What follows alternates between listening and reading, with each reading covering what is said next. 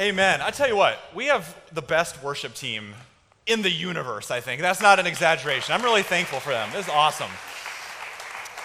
Where the Spirit of the Lord is, there is freedom, and we get to experience that every week here. Today is an awesome day to worship our Creator. You picked a great day to be here. If you're, if you're new to Hope or you need a little refresher, Hope is one church, multiple locations, which means that this isn't the only place that Hopesters are worshiping around the metro area this morning. And once in a while, I, ninety-five percent of the, the time, uh, I'm up here preaching, and we have live teaching at a lot of our campuses.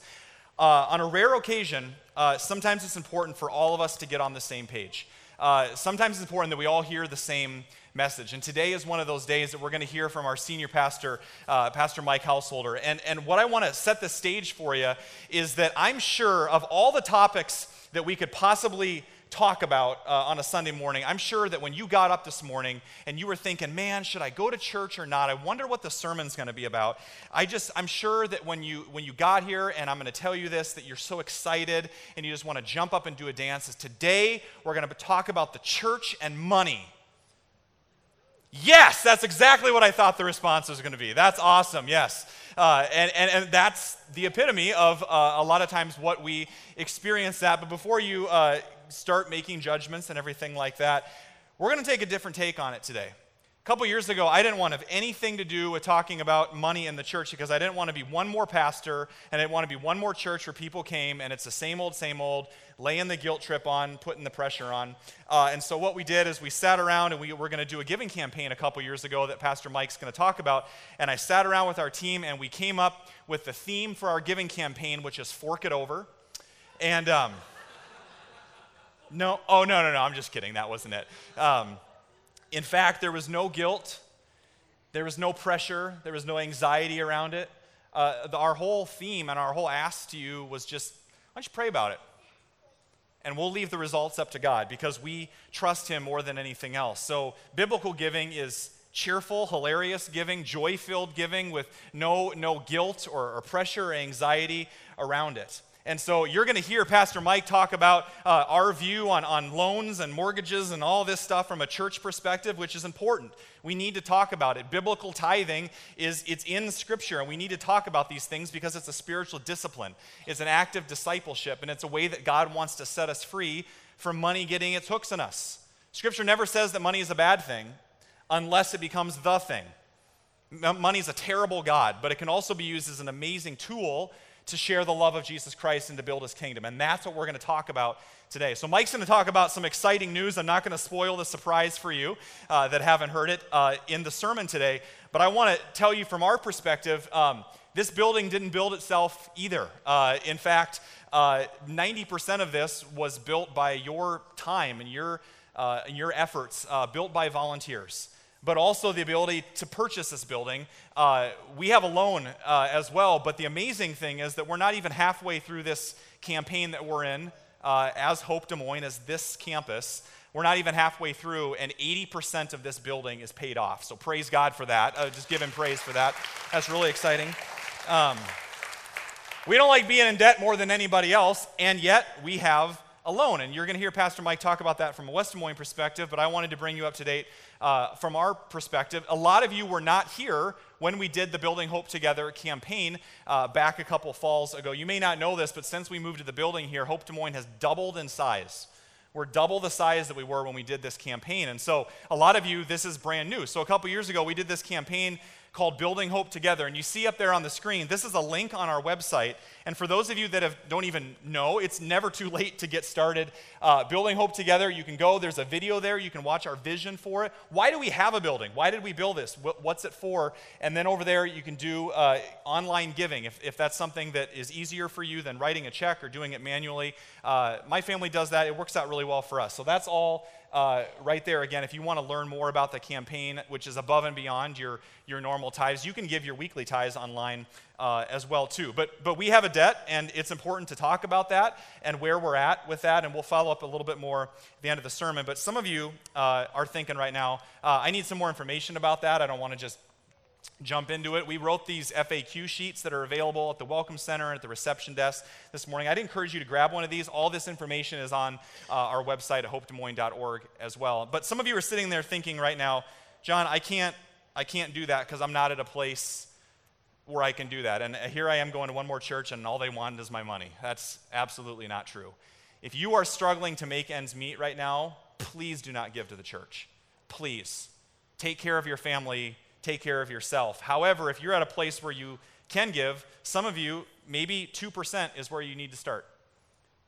Biblically, it's tithe is ten percent, but work your way up to that. Challenge yourself. If you can do five or seven or ten, some of you are giving ten, and God has so blessed you that you could do twenty or twenty-five percent of your income. No sweat. And yet you're doing way less than that. And that's not a guilt trip. This is potential. This is an opportunity. Uh, that I, I wouldn't be a good pastor if I didn't stand up here and tell you that you should pray and read your Bible on a regular basis. I wouldn't be a good pastor if I stood up here and say, ah, money doesn't really matter. We'll just kind of wing it. Uh, a lot of prayer has gone into this. A lot of prayer has gone into who we are as a church. So I want to encourage you to think about your time, which so many of you are given around here, your talents, what gifts God's given you, and your treasure. Some of you are called to give financially, not all of you. Some of you are called to give and to serve and to give of your time, and we appreciate you doing that in so many ways. So Mike's going to talk about that uh, for a little bit, and then we're also going to continue with our sermon series, which is Join the Revolution. And we've been studying through the Gospels in the book of Mark. And so if you have your Bibles, I want to encourage you to open that up because Mike's going to walk through that with us. Bring those every week. If you need one, grab one from the bookshelves on the way out. But God is going to do some amazing things today. I want to invite his presence and his spirit here. So let's bow our heads, and would you join me in prayer? So Jesus, we invite your presence here. We know that you are actually here this morning long before any of us.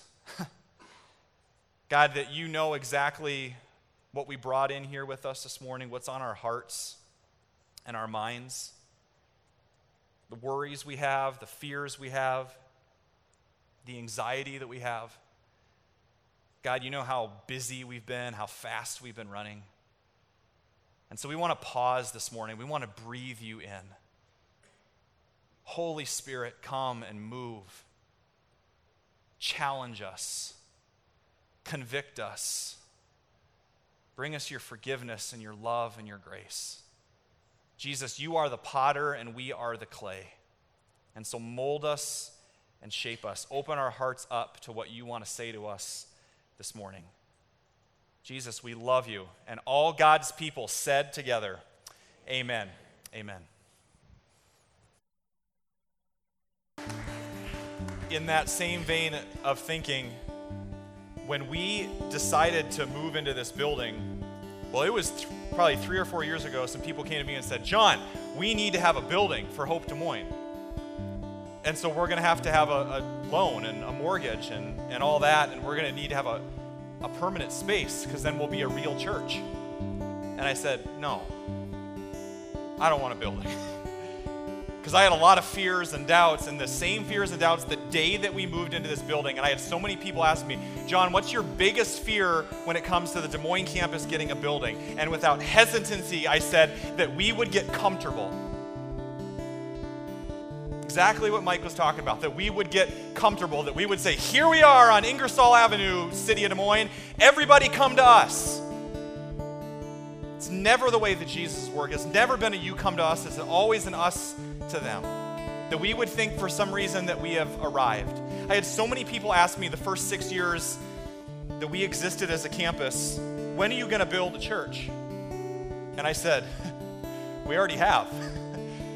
The last six years we've built a church, and it's you, because it really has nothing to do with the building. This is great. I love it.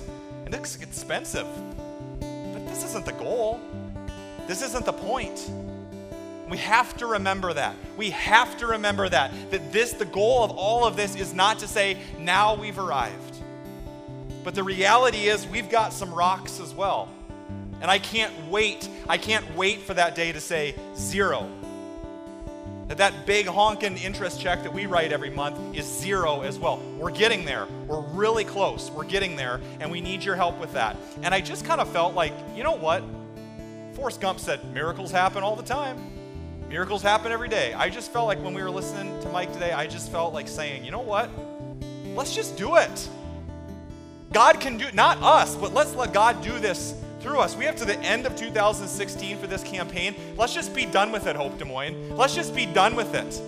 Seriously, we can do this. God can do this through us, and we can be done with that, and we can write the check, and we can kick the boulders off the stage, and then we can even more effectively move on to our mission. And we're going to do that. In a couple weeks, we're going to pack this place with stinky, slimy, annoying kids that need the love of Jesus, and we need your help.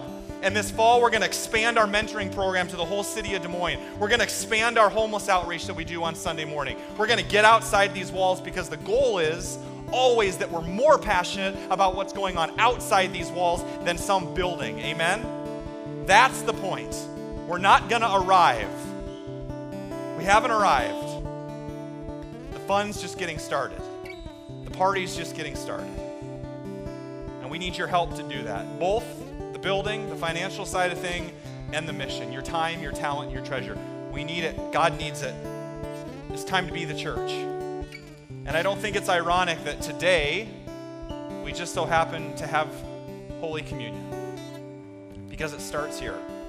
And no matter how much we grow as a campus, no matter how many hundreds of people pack this room every week, no matter how many campuses we spin off and start, no matter how many ministries we start, no matter what it is, it comes back to one thing. We desperately need Jesus Christ. Amen?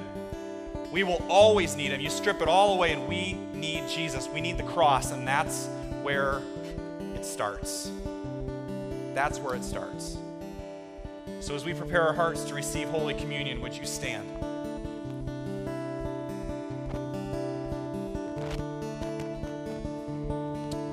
On the night that he was betrayed, Jesus was with his disciples, and he took the bread. And he said, "This is how much I love you. That I, w- I will die for you. I, I will be broken for you." And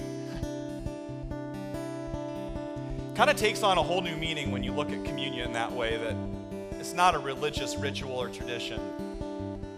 Jesus is saying, if you're going to follow me, does your heart break for people? Will you be broken? Not just come and consume worship every week, but will you let your heart break for the things that God's heart breaks for? And that's the world around us. And he said, "I'm going to be broken for you. Take and eat. Do this in remembrance of me." And again, after supper, he took the cup, and when he'd given thanks, he said, said, "Take and drink. This is the new covenant of my blood. This is my promise to you that I'm going to wash you clean. No matter what's going on in your life, I forgive you. I've already forgiven you. My grace is so big for you this morning. Take and drink. Do this in remembrance